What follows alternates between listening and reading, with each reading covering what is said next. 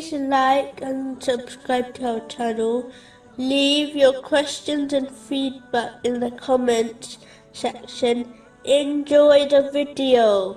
The second danger of the tongue is extra, unnecessary speech. In most cases, this is not regarded a sin. But as mentioned in an earlier podcast, it will cause one to waste their precious time, which will be a regret for them in the hereafter. In addition, extra speech usually leads to sinful speech, such as backbiting. One should bear in mind that their speech is in fact a letter which they write to Allah, the Exalted. It would be humiliating for a person to fill this letter up with excess words which are of no benefit to them or others in this world or the next. In fact, the Holy Prophet, peace and blessings be upon him, has declared, in a narration found in Sahih Bukhari, number 2408, that Allah, the Exalted, hates when people utter useless words. It is clear, from many narrations, that the Holy Prophet, peace and blessings be upon him, did not utter unnecessary words, and showed a dislike for it. An example is found in Imam Bukhari's Adab al-Mufrad, number 211. Therefore, it is the duty of a Muslim to avoid this trait. The third danger of the tongue is arguing with others. The Holy Prophet, peace and blessings be upon him, has warned Muslims not to dispute with others. This is advised in Imam Bukhari's Adab al-Mufrad, number 394. In most cases, arguing and debating with others only causes enmity to grow between people. In fact, one very rarely accepts the truth through argumentation.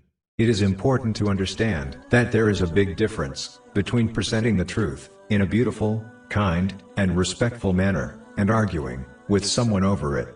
This is why spreading the word of Islam should be left to those who have adopted the right characteristics. These have been discussed in a separate podcast series titled How to Spread Islam. Arguing is disliked so much that the Holy Prophet, peace and blessings be upon him, has promised in a narration found in Sunan Abu Daoud, number 4800, a house in the outskirts of paradise for the one who gives up arguing, even when their opinion is correct.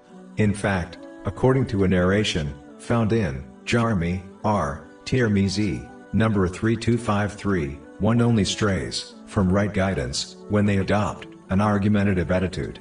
Chapter 43, verse 58.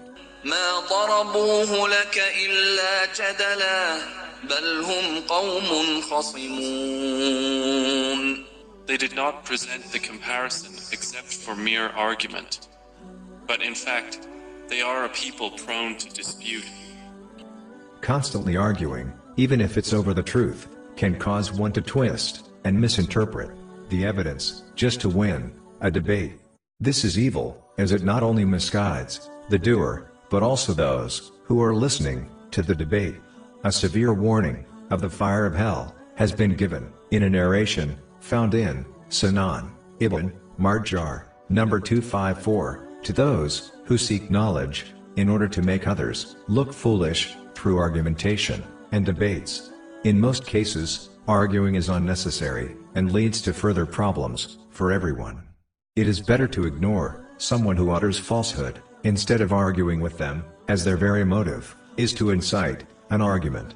Those who adopt this mentality only desire to show off their knowledge and superiority, which leads to the evil trait of pride.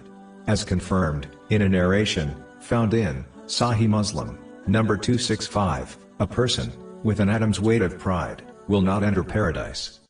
To conclude, the one who adopts an argumentative attitude will never find peace of mind, as they will be constantly fuming over those who challenge their opinions. If a person desires peace, they should give up arguing.